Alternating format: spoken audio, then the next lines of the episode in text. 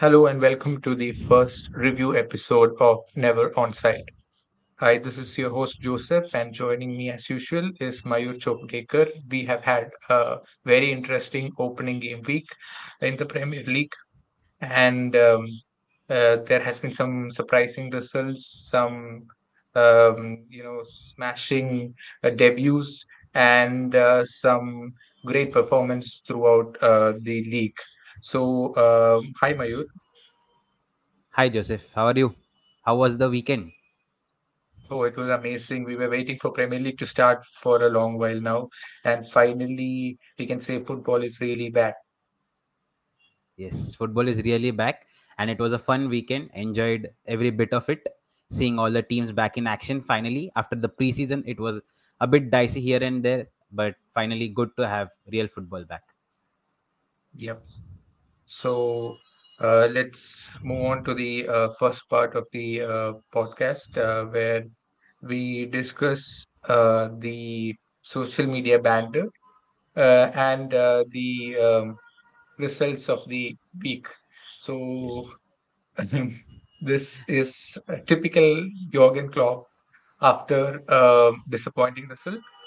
Maybe this is how um, all the top managers kind of protect their team. Uh, they become the headline, not their team. Uh, you have seen it through um, Alex Ferguson, through Mourinho. Uh, it's always the manager who um, who dominates the uh, headlines once the team has a disappointing result, and uh, the social media, uh, you know, took over this, and we had our fair share of laughs on this, right? Definitely, definitely. It was fun to see. We had seen the German teams as of now doing a bit of banter here and there. They were quite in the news always. But this is the second time, after I remember correctly, Chelsea did a, a thing where they took all the uh, messages from Brighton for Cucurella and they turned Ah, it into a social media post. yeah, yeah. So this is something again coming from the English sides. This is always fun to see how creative they get with their social media banters and at the end of the day is a game of engagements and they successfully got it Definitely. Yeah. So, uh, moving forward, uh, we'll be uh, about the uh, results of the game week. Uh, we had um, a couple of surprising results, and also uh, some of them were as we expected. For example, United. Uh, we all expected that, right? Uh, yeah it Yeah. was So something let's Yeah, so uh, it was a crazy game weekend. Let's start from the top, uh, where the season opener happened at Selhurst Park uh, with Crystal Palace, um, you know, hosting Arsenal. Um, this was a very anticipated match, especially because Arsenal had a very good uh, preseason, and we were um, absolutely excited to uh, see what Arteta had planned. And this was kind of an opening match in which you would definitely expect Arsenal to lose because it was against Crystal Palace. Even I think last season they had, um, um, you know, started off um, on the back foot after a defeat. So uh, we were absolutely excited to see Arsenal. At the same time, Crystal Palace is an opponent uh, who would um, usually disappoint the top teams. So this was a great match. The first 15 minutes was amazing from Arsenal. You could see what the blueprint was. Um, Crystal Palace could not live with the Arsenal um, uh, front four uh, initially, and um, uh, you know Jesus and Zinchenko has just slotted in perfectly for Arsenal. Uh, the only problem which I could see is that uh, what happened after the first 15 minutes? There was a drop off uh, definitely after the uh, second uh, in the second half. Um, and this is expected from, uh, like we discussed from the last uh, podcast, that this is accept- expected from a very young side who will eventually get used to, you know, um, having the ways of attacks and defending well and that will eventually happen. Right now, um, this is such a positive sign for Arteta because the way how they kept the clean sheet, uh, Ramsdale was amazing. And uh, in the second half, even though uh, the Crystal Palace fans were reeling the the ball into the Arsenal um, uh, goalposts, they stood their ground. They decided to, you know, uh, stand their ground, which we have not seen uh, in the past with Arsenal, and that shows that a, uh, a character building process is also happening in Arsenal, and the likes of Odegaard um, uh, being captain might be also a result of this. Like uh, Arteta would want a resilient side more than anything. Yeah. So, what was your take on this? So you put it perfectly. Uh, the first 30 35 minutes, even Carragher mentioned it looked like a side, like it looked like the it was Liverpool or City who were playing the first 30 35 Yeah. minutes, very seamless in their transitions, in using the space, in coming. The attack was very good. And as you mentioned, in the second half, they lost a bit of track, uh, which is expected again. Uh, young side coming through the ranks. Uh, but again, as we know, uh, William Saliba, who was a rock at the back, and after his long-awaited debut uh, for Arsenal, he showed why he was a good player and why he deserved that centre back spot for him. So you mentioned most of the points. Uh, again, Ramsdale was very good. Uh, a good. Uh, just I wanted to point out, uh, Zaha was acting as the main outlet for like for every counter attack for uh, Crystal Palace, but Ben White, uh, who usually plays in the center back but was playing at the right back spot. Uh, we definitely saw how he controlled Zaha and how he kept him in limits. Uh, he was troubling a bit, uh, but uh, overall, White took control very well, and it's a, it's something you should uh, applaud because everyone went to Saliba. Everyone was like, "Yeah, Saliba was the man of the match." Understood, but even Ben White had a major role to play on that right hand side and to block Zaha throughout the game. Yeah, definitely. Um, so uh, this uh, is the Fulham versus Liverpool match, which we would be discussing next. And uh, I would say this match was the surprise package of game week one, uh, especially uh, because uh, everyone ex expected Liverpool to blow away uh, Fulham uh, because to be fair, we expect um, all the we actually expected all the three newcomers to you know find it tough in the Premier League.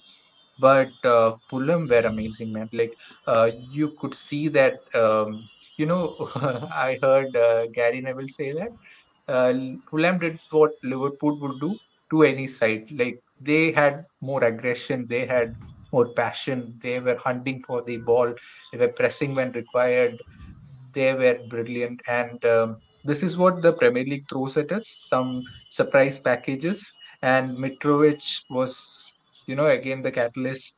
Um, I had my doubts with uh, him because even the last two times you know you could see that he wasn't performing uh, in the level uh, in which he was doing in the championship uh, but uh, this was an um, amazing reminder of how beautiful the premier league is Yes. So as you mentioned, Mitrovic, first of all, he played very well, uh, coming back to help it out, like uh, in in the midfield, uh, running onto the uh, Liverpool's goal post, and again he always saw like he always attacked the wider areas. Like he moved to a bit wider wider areas eventually because he knew it wasn't very easy to go past Van Dijk. So it was very good movement and smart movement.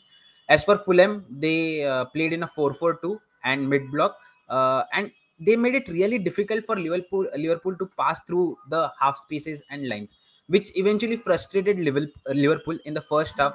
And uh, if I remember correctly, his name is Palhinha, right? Uh, who had the best 45 minutes against Liverpool. He had 24 Hmm. touches. He he won most of the uh, duels, his ground duels, his aerial duels, and he was just a treat to watch. And, and he set an example how a midfielder should play against a Liverpool side in future for other big teams as well. So yes, overall very happy with Fulham. Uh, even the fans were happy, and this is something their Yeah. fans will be confident about in the upcoming matches where they can give a tough uh, fight to any of other team who can who comes to Craven Cottage in future. Yeah. Um, so uh, Bournemouth also had a, um very good outing um, because I expected Aston Villa to uh, start well, but uh, Bournemouth, you know, um, uh, I think both the goals were, um, you know, it en- ended up at the back of the net after a set piece, like not through a set piece exactly, but after the play through a set, a set piece. So uh, I think Lamar and uh, Solanke scored, I guess. Uh, so it was a good match, a good um, resilient uh, opening from Bournemouth. And Aston Villa has to, uh, you know, uh, has to start winning against these kind of teams because they have uh, a lot of good players in their ranks, but they couldn't, you know, convert um, the chances that they had. And um, another surprising result would be uh, the Leeds versus Wolves match because we never knew what we would get from these two sets. I wasn't sure what we would get because people were building up Wolves and uh, people were saying Leeds might struggle because uh, they lost a couple of their um, start players. So this was again a, a intriguing uh, result, right? Uh, uh, scoring first uh, through Podence and uh, you know uh, Leeds uh, fighting back and um, emerging victorious um, after you know a good performance at the end, right? Yes. So it was a very open game. Both the teams attacked very well. Uh, as we know, Leeds is known for taking those chances. They are bound to concede for uh, for those chances which they take. But overall, uh, Leeds was the better team attacking wise, as in uh, finishing the product. There was a penalty shout uh, where Sa uh, just went and rammed into a defender. So there were few chances which would have made this match maybe a 3-1 or a 4-1 but uh, overall leeds were the better team and they deserved victory. But wolves also uh, in attack they were very good. Uh, and in future both the teams uh, will attack. Uh, they are known for attacking. Uh, so a very good game to watch and it was a very open game. So it was fun to watch. Yeah. So Nottingham Forest was the next, um, you know, um, uh, new team uh, on the block. Uh, but Newcastle absolutely uh, dominated that game um, throughout the match, and um uh, it was, um, you know, a convincing performance from Newcastle at the end with the two zero win. Uh, and uh, so now we have discussed the three uh, newcomers, and it's fair to say that um, Fulham and Bournemouth um, have done their homework, and um, if they continue to um, have that um, you know that courage and uh, have that motivation to keep playing like this, they could um, you know um, move up from the uh, bottom bottom three. They can. Uh, we are too early into the season, but um, and it's very difficult to sustain this. But this is a promising start for both the sides. And uh, I would say um, Spurs match was the most impressive of the, matches because um, they went one down and um, we were all um, you know waiting patiently for uh, Conte's side uh, since they had a lot of sensible and uh, pragmatic, um, you know, additions to their side, especially what Conte wanted. And um, they had one of the best transfer windows uh, among all the sides, right? Yeah, so mm, this was a great match in which we could see what uh, Conte was planning with his, uh, you know, wing backs and uh, Sessegnon was all over the, um, you know, the Southampton backline, uh, and um, it was fun to watch what Perisic could also bring eventually. Like we could see the, uh, you know, the uh, plan from Conte, and um, uh, uh, even after going one down, they stick to their plans and executed um, everything that Conte would have wanted. Uh, what was your take on this? So, as you mentioned, the wing backs, those are the most important players in a Conte system. And we saw whenever the ball was on the right hand side, the left wing back was in the box, along with Kuluse, maybe a Kane, Son, or and the left wing back. Whenever the ball was on the left hand side, the right wing back was in the box. We saw both the wing backs getting attacking returns. Sessegnon got a goal. Emerson Royal got two assists. So those are the best players to uh, like they have upgraded them as well. We have Perisic and Doherty, who both are known for their attacking uh, prowess as well. So it will be really fun to see how they cope up Conte also said that uh, he wanted the uh, original players that are the may who players from the last season to get the more game time and they had to prove why they were in the starting team. And the substitutes or maybe the signings this summer uh, they have to again prove ki why they are better than them. So he gave chance to Sessegnon and uh, Emerson Royal. Unless like we always knew uh, Perisic was his favorite but he still didn't start him. So this uh, gives that wingback competition a good fun way. And we can see how they will fight for it. And it's always entertaining. We saw how uh, kane was a bit deep and both the wing backs kulusevski's son all four of those made those runs into the box and it was just fun to see. And southampton uh, as we predicted might be the third team which might get relegated or on the verge of relegation. And we saw why because their defense is in absolute shambles uh, and i'm not expecting much from southampton. So let's see uh, how they play out as well. But a good game for spurs So, and it was a deserved result. yeah. So I think the man of the match would be um, Dejan Kul Kulusevski uh, because uh, he was outstanding. Uh, because the balls which he uh, put in from the left, uh, from the right side, were like crazy good. And um, he is someone who is continuing to impress from the day he has signed, right? Um, he has been um, a revelation in FPL as well, uh, with a lot of people uh, taking him in his side last year. And um, this year, I guess uh, his pricing is a bit high, but uh, I think um, he is one person who will again, you know, um, impress us this season as well. So um, next up, we have Everton versus Chelsea.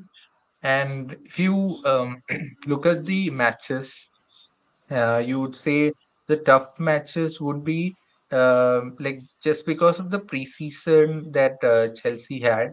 Uh, Everton also had a really bad preseason, but Chelsea had to prove themselves in this uh, match. They had to start off winning, just like how um, you know how United would have wanted, because even though um, there were some issues, um, Chelsea has gone out and won the match, and uh, they have uh, showed that um, you know whatever happened in the past in the preseason in uh, whatever happened in the uh, ownership at Chelsea Tuchel is like um, let's perform on the pitch let get let's get through uh, the matches one by one and then we'll see because this could have also gone wrong Everton was playing uh, well yeah because we know uh, at Goodison Everton would uh, would be um, a, a difficult dominant side. You, you can beat them, but it's just that they will be more, you know, um, determined to uh, put on a um better performance at their home ground because that's what they were doing uh, last season towards the end to um, escape relegation.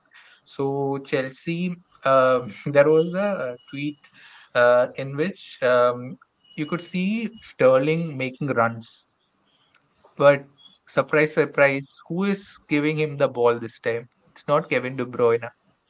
It's um, Kante or sometimes Jorginho who are in that central position when uh, Sterling is making those runs, and they didn't even see his runs, to be honest. So uh, Sterling was moving uh, uh, well. He had a couple of good chances as well. Uh, but uh, Chelsea are definitely lacking in terms of a fluid attack. Uh, we could see a lot of shots from outside the box, you know, and um, I always say that there are tipping points in matches. So um, uh, you can say that um, maybe that tackle uh, by Doucouré on um, you know Chilwell that tipped the match uh, in uh, Chelsea's favor uh, because um, up till that point Everton were you know they were going toe to toe with um, Chelsea as well.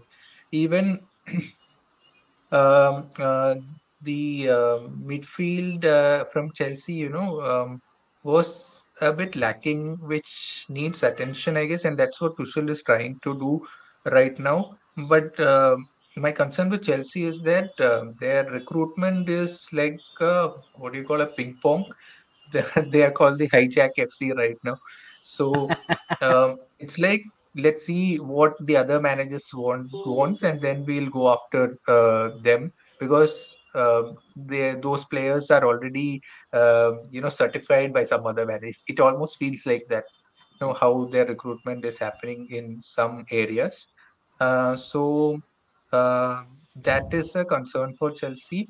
And if they had, uh, you know, started off with a defeat, then we would have got a lot more attention on this uh, Chelsea side, right? Yes. So just to uh, sum it up, you said perfectly. The main Sterling made those runs. He came back. He had his time. But as you said, no one is there to supply. Their best passer in midfield, which is probably Kovacic. I don't know for some reason Tuchel doesn't like him or doesn't. I don't know. He doesn't prefer him to start. And Jorginho and Kante are not known for their balls. They progress uh, progress the ball, but they are not a progressive passer. So again, Yeah. that is something they should work on. Kovacic is their best passer of the ball, who currently doesn't feature in the starting eleven for some reason. Again, one more thing: Sterling made those runs, but what Sterling is known for is he can attack the space, but there should be someone who can uh, drag the other defenders towards him, so he can attack that space. So a forward, maybe like as they are going for Auba. I'm not sure about Auba. Being an uh, Barca fan, Depay was the best option who likes to uh, take the players like towards him and can create space for others to run in so that is kind of a player profile which sterling like uh, can play better with so those are the two parts where chelsea should definitely look for they are going for auba as fabrizio tweeted today so let's see what happens and for the defense uh koulibaly what a defender probably a bet i don't know but in my opinion he was an upgrade on rudiger he played that left center Oh, back role very call. well. Yes, he played that left center back role very well. That pass for the Chilwell penalty perfectly, perfect pass. He angled his body well to just uh, slip that pass through. So a very good player which Chelsea have got. They are going for Fofana. So let's see how it turns out to be. Where will Fofana play? Where will uh, Koulibaly play? Whether he moves to right center back. So there are quite a few questions, but the most impressive player for me was Koulibaly. Their wing backs, I wasn't very impressed. Uh, what we expect expect from James is a good performance, but he was very dull on the day and didn't provide too many good balls in the box and whatever he's known for. So overall, they were like Chelsea will be happy to get the three points, or else they might have struggled some for it. So they should be happy they got all the three points and move on and look to further strengthen their team uh, in the remaining three weeks of the transfer window. Yeah. So Sunday had some uh, big hitters playing uh, United and City uh, match, and um, Leicester was 2 2 uh, against Brentford. Uh, Brentford showed character to uh, come back. Toney uh, was there again, um, and uh, Leicester would be disappointed at the result. Um, but um, Brentford, uh, I thought they would struggle to score goals because Eriksen left. But um, you know what is um, you know mark of this Brentford side is the character they show sometimes, right? Uh, not every day, but they have that spirit in them, um, and you can't write them off. Uh, uh, you know in matches. So let's discuss the two uh, big hitters: City against West Ham. Uh, we had um, very uh, you know um, uh, big player making his debut.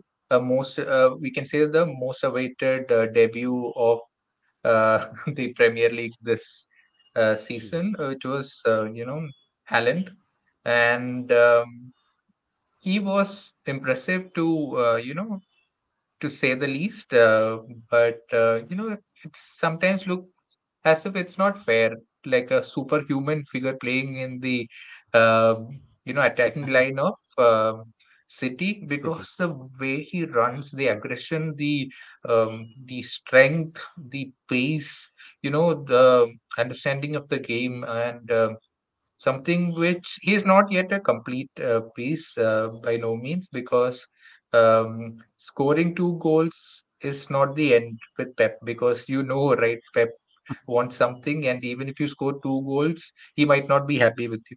So, mm, so Haaland was uh, impressive, and he is on penalty duties as well.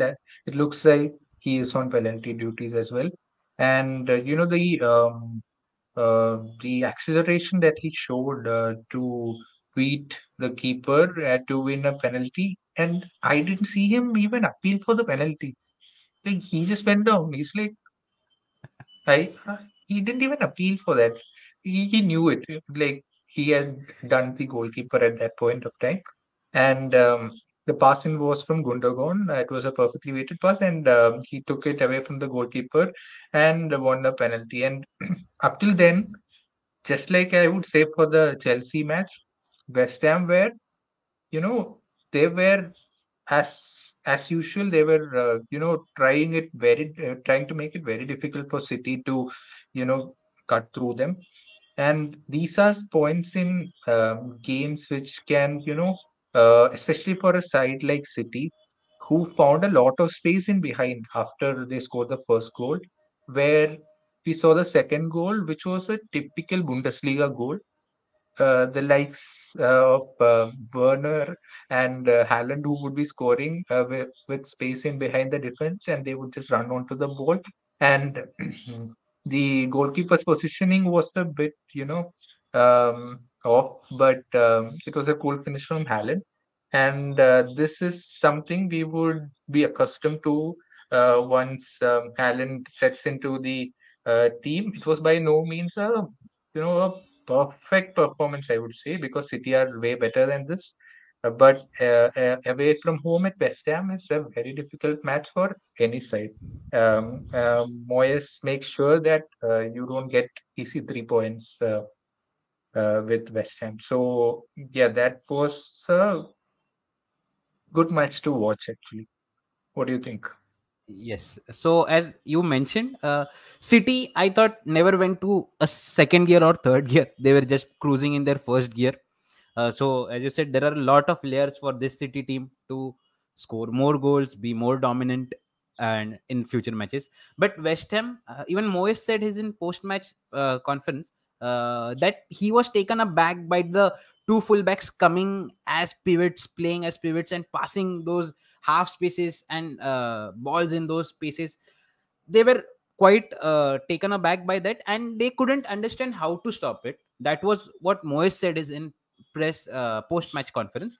So this is something pep did brilliantly uh, playing those two wingbacks as uh, dms and using them we know what Cancelo can do when he plays as the dm his passing accuracy is very good and the second goal for Haaland, what we can say that was never a City goal.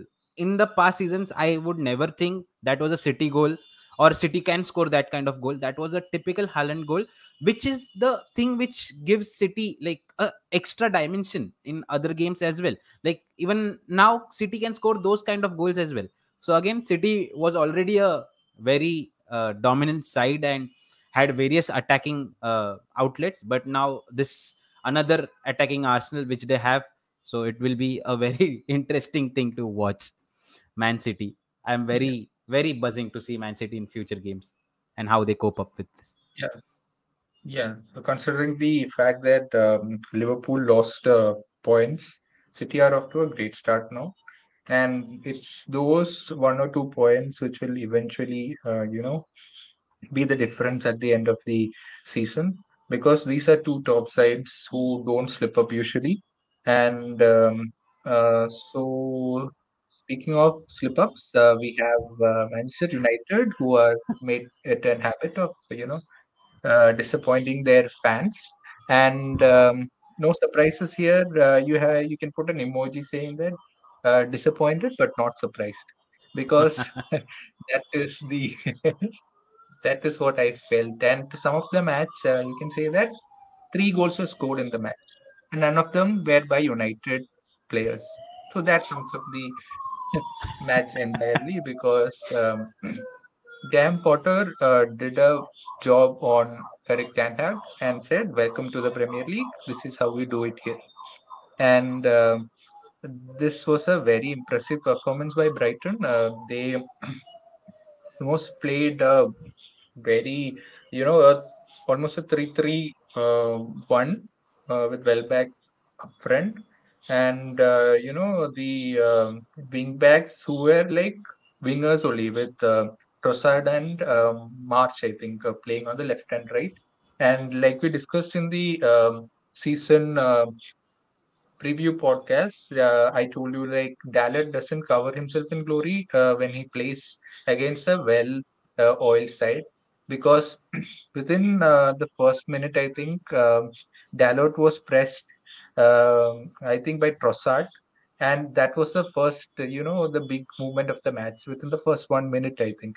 So, um, so we can see that the personnel First of all, you can see that the personnel is not there for uh, uh, Erik Ten Hag, um, and uh, you know, uh, even going forward, Eriksen playing as number nine um, questionable.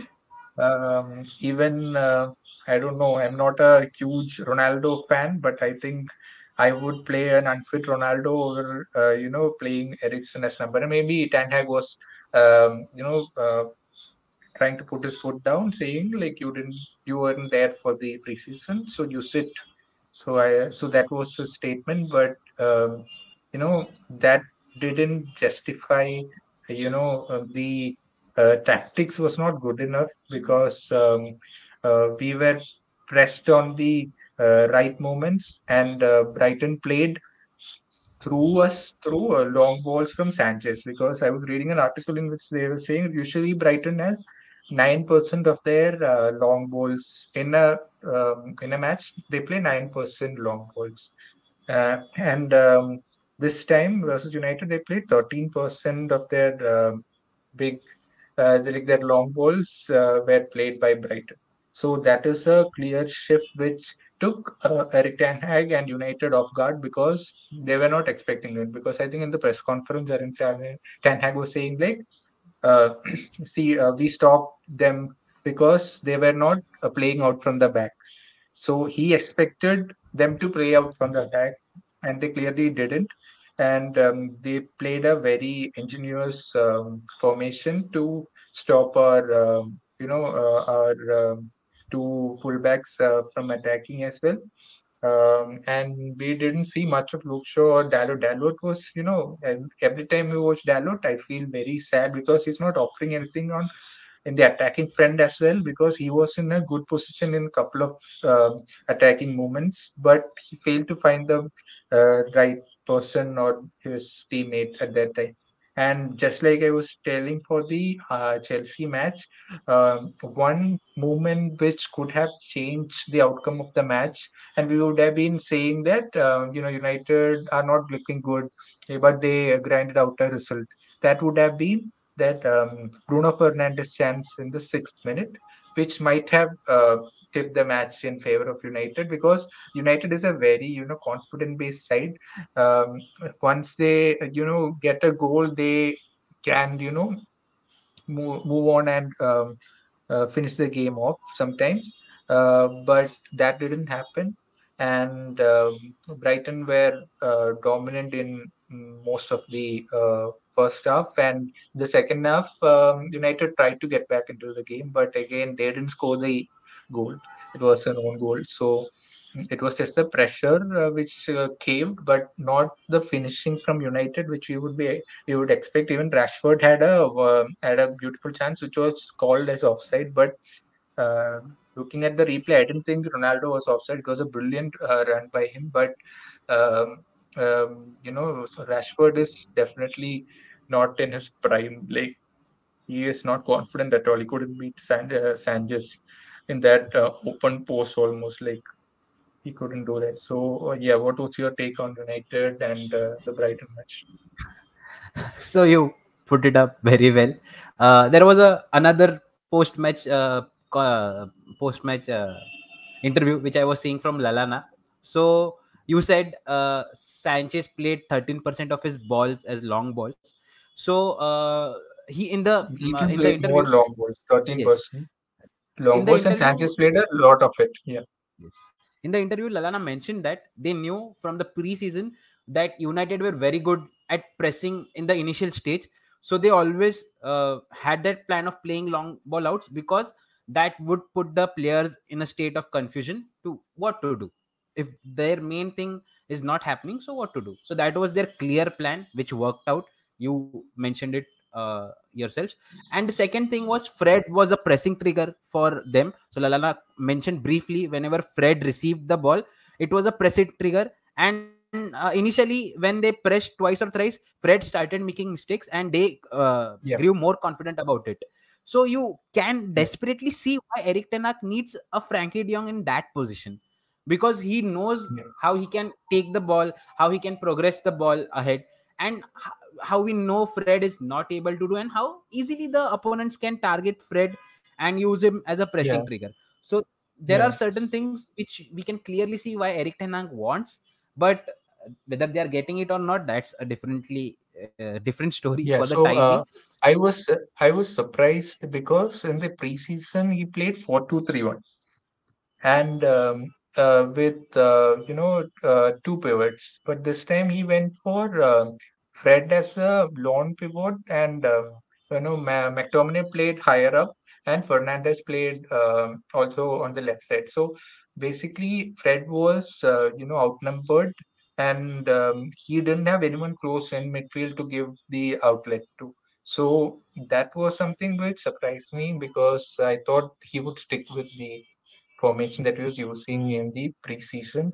And uh, Lisandro uh, Martinez was also another surprise because he started. Because I thought um, if Malacia is holding him back for Luke Shaw, I thought um, uh, someone else would start, Lindelof, someone would start because they know Prem- the Premier League better. And he found it difficult with Welbeck. You know, I don't know how, but Welbeck, Lallana, these kind of, you know, on defense players, um, they come out and perform against United. They have something to prove. You know they will every time i was surprised when the commentator said this was the first time brighton has won against united at old trafford because every match i watch against brighton i see that brighton is dominating. Brighton is a well-oiled uh, team because they have been playing together for a long time now. And um, uh, every time i see united play brighton i just close my eyes and hope like somehow some personal uh, you know, uh, brilliance would win us the match because there is no way United can compete with a uh, well-structured team like uh, Brighton in the past three years because we were in shambles for, you know, uh, for for a lot of time in the past when um, after Graham took over, we have always struggled against the that side. Yeah.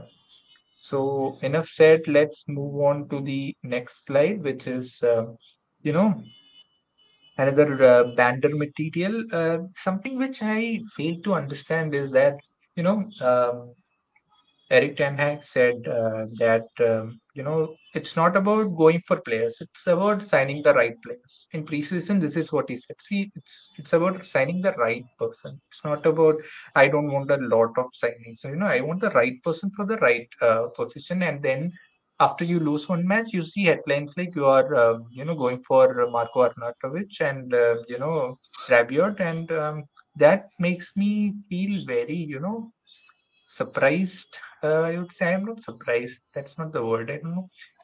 I i feel like they have you know um, i have placed a bit of trust in uh, Aritana and the you know the new structure that have they have in place. And uh, they are not living up to what i expected them to um, do because i thought there would be a coherent plan.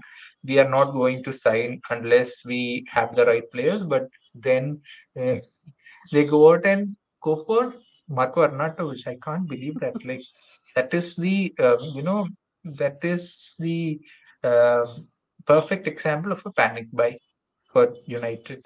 I would say, and um, and, and they pulled out because fans, you know, the fans said they don't like it. Like typical, you know, But at not least they because you pulled out. know. The, yeah, that thankfully I don't know how I would have justified if they this deal had gone through because you know I feel very, uh, or to be honest, I feel very sad for uh, Erik Ten Hag because, um, like we said in the season um, preview podcast, that um, he was not given the people or the personnel that he wanted or he would have wanted to, you know, uh, take United uh, and reduce the gap with the top sides because um, at the end of the day, it's McFred who is playing in midfield, and we have a couple of signings, but but it's not good enough. You know, it's not good enough to be a top four side right now, right? That is true. So just, I could feel all the feelings as an United fan coming out, the rant kind of stuff. So as an outsider, I genuinely don't know, uh, as you said, wha- what they are doing, panic buying, really. Again, the main thing is Juventus are going for Paredes, who plays as PSG. So I have seen quite a lot of PSG matches, and I know for sure Paredes will be a very good upgrade. So instead of going for Rabiot, my whole thing was why don't United go for Paredes? Because he's a very good upgrade on your current midfield and he understands the role and he's kind of Frenkie de Jong in progressing the ball. So I can understand, but again, I am also uh, lost for words why they are going for Rabiot. And again, uh, uh, United fans and uh, United pundits and everyone were complaining how Pogba was uh, a toxic thing to the whole dressing room and kind of stuff. So even we have heard news of Rabiot, how his mother, uh, when he was playing for Juventus, made things like worse for his teammates and for the manager.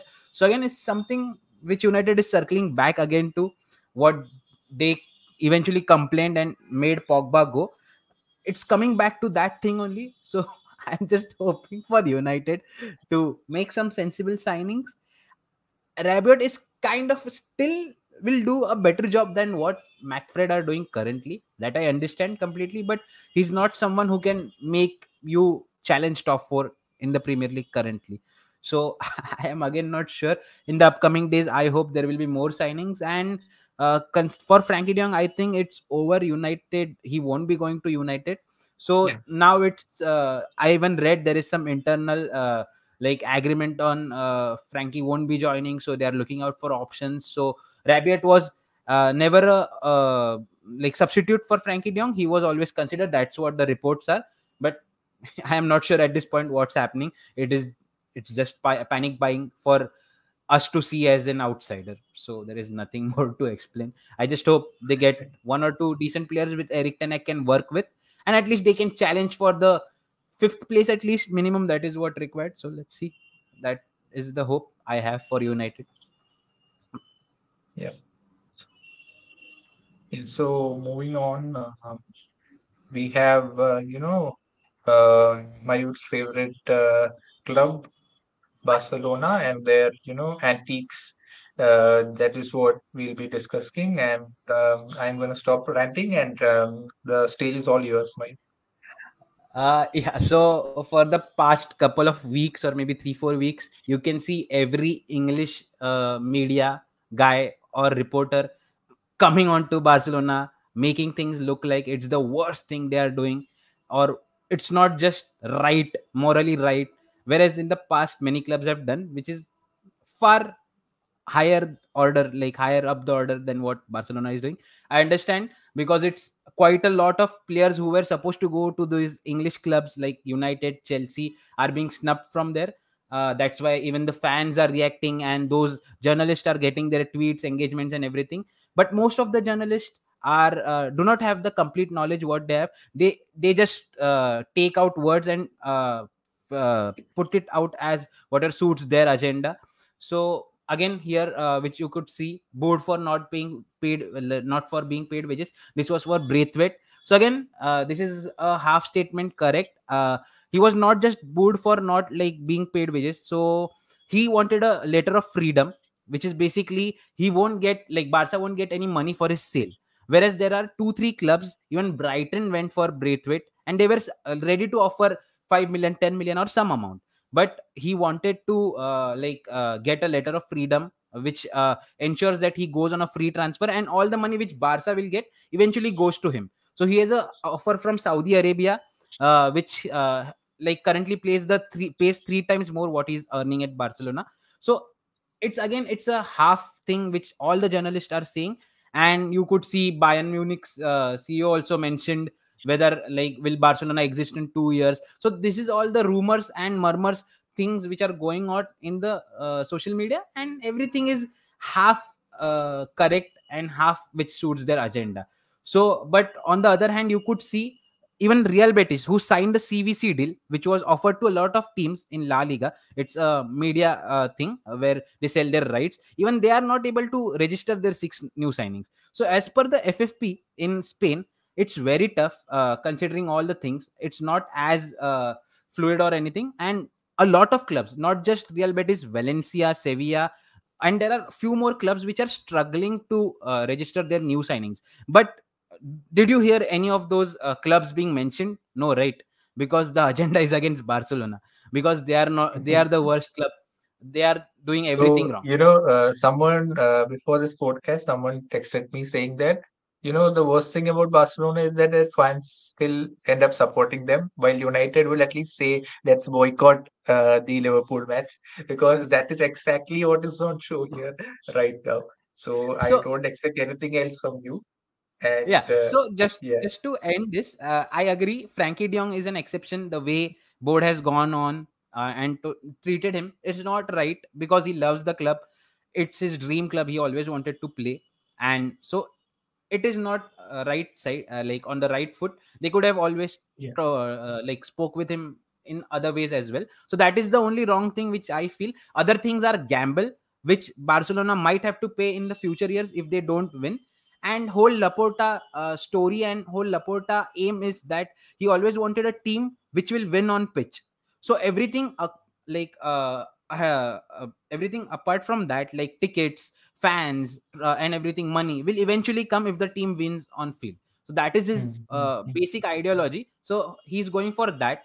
So again everything is fair. I don't uh, like uh, see the wrong uh, things. Only thing is frenkie de Jong could have been dealt in a better way uh, which even being a Far- barca fan i feel sorry for him because he's a barca fan again his dream club and everything. So that is the only okay. problem i see Yeah. So we are in the 47th minute. We have, um, you know, gone beyond our uh, time. So let's um, quickly uh, round up and uh, uh, discuss the rest of the uh, agenda for the day. Um, so this is yes League One overview, which we'll go through very quickly because uh, we don't want to overshoot the time.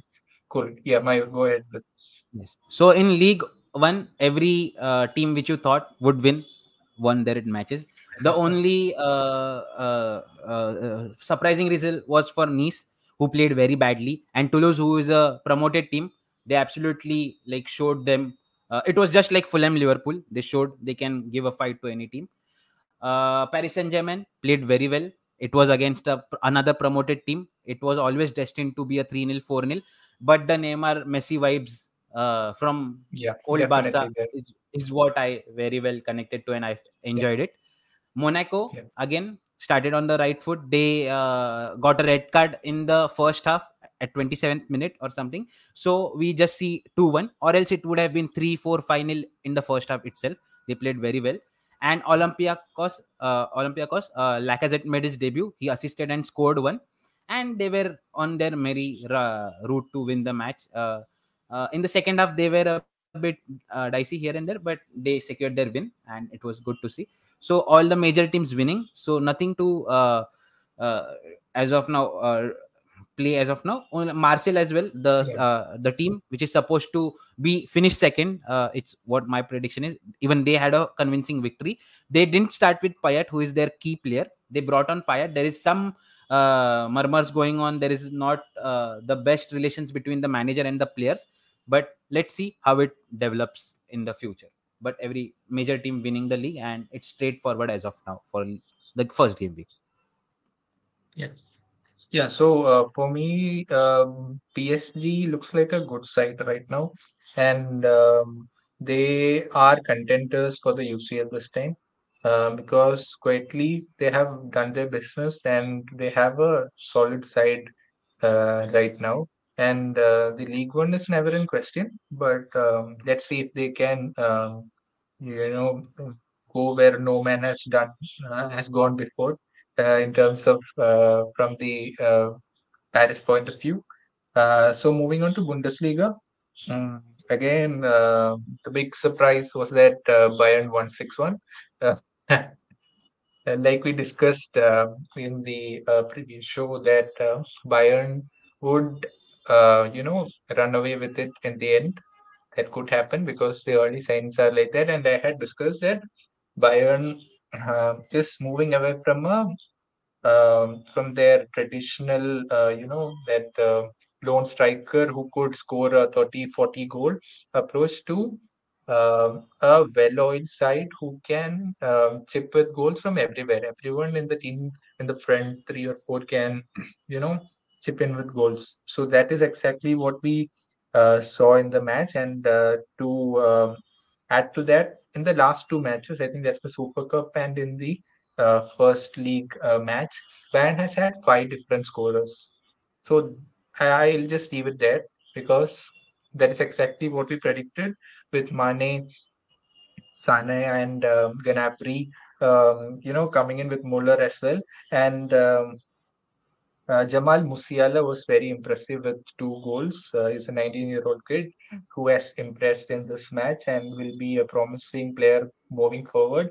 And Joshua Kimmich um, started the um, you know the onslaught with a uh, free kick which I didn't even see because there was smoke coming in uh, and I couldn't even see it going in. I'm sure the keeper also didn't see it because it was um, you know 30 40 yards away from a very difficult angle and Kimmich for his technicality uh, did uh, what uh, most people wouldn't uh, go for uh, you know an audacious um, free kick and it went in. So which was followed by Benjamin Pavard who scored um, uh, another goal. He also scored in the Super Cup as well. And Mane, uh, the debutant, um, scored a header. Uh, and uh, for me, the uh, man of the match was Gnabry um, because he scored, he assisted, he was everywhere. He was orchestrating the play for Bayern Munich.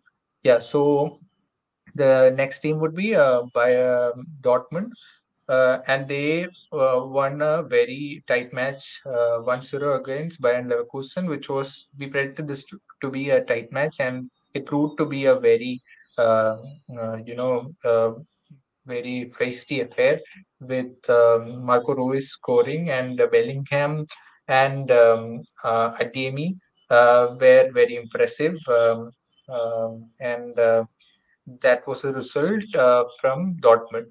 And uh, Bayern has, and Dortmund has started off uh, with a win. And uh, another update from the Bundesliga is that um, the superstar is back. Don't worry if you have lost um, uh, Lewandowski and Haaland. Uh, the uh, the rightful heir is back with Werner joining joining Leipzig, and uh, you know Se- Sesko is also set to join Yes, yes. uh, Leipzig in 2023 summer. And yeah, uh, so that is another update from the Bundesliga, and that would, you know, uh, bol- bolster the uh, Leipzig uh, attack. Uh, yeah, that is something we are looking forward to uh, because Werner is going to run rights again uh, in the Bundesliga. So uh, that is the quick overview from uh, the Bundesliga. Um, rest, uh, what else do we have? So let's move on to the it, right? Super Cup. Yeah. Yes, for today. Yeah. So Real Madrid versus Frankfurt um, at the Olympic Stadium uh, will be happening tonight, and uh, we are all looking forward to this match with Real Madrid. Uh, you know, I expect uh, Real Madrid to win this. What do you think? But Frankfurt is a cup, uh, you know, specialist side.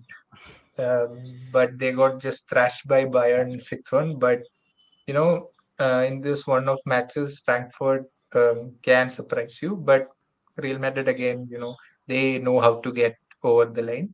So something which we are looking forward to tonight. So Real Madrid has just played three games in their preseason, if I'm correct, and one was against Barcelona, which I saw.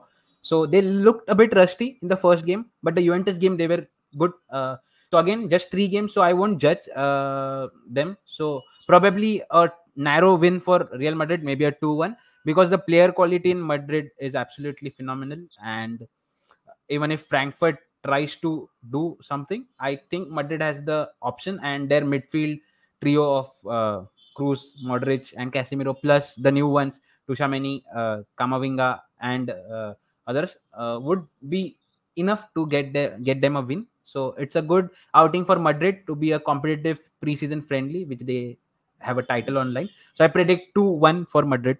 That's my prediction. Hmm.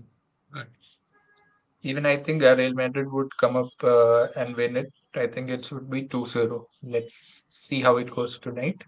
Yeah. So what else do we have? Uh, this is uh, FPL um, side from our podcast. We we are planning to do a special uh, episode for FPL later on um, as we move forward with uh, you know Never Onside. And uh, Mayur is the pro um FPL player. Uh, he has uh, finished in the uh, top section in a lot of years, and he's a go-to man. And I'll be just interviewing him basically going forward. So this is my starting off with 72 points, and uh, I got 53 points. The uh, difference here was Haaland. And as soon as I saw that Haaland was on penalty duties, I went and um got him.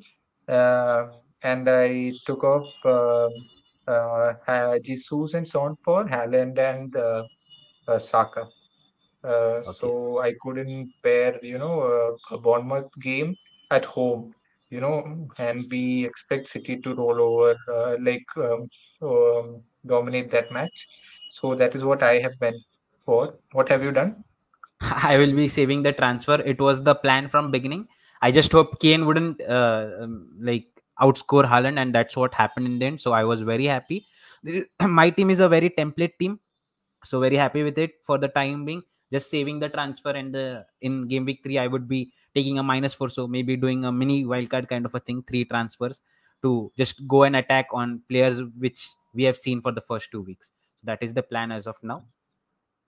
Yeah, so uh, for the, for those of you guys who haven't uh, joined our league yet, uh, we have a very exciting league, uh, and uh, the league code is in the description as well as on the screen right now. So do join us and compete with us. Let's see um, how you fare with Mayur.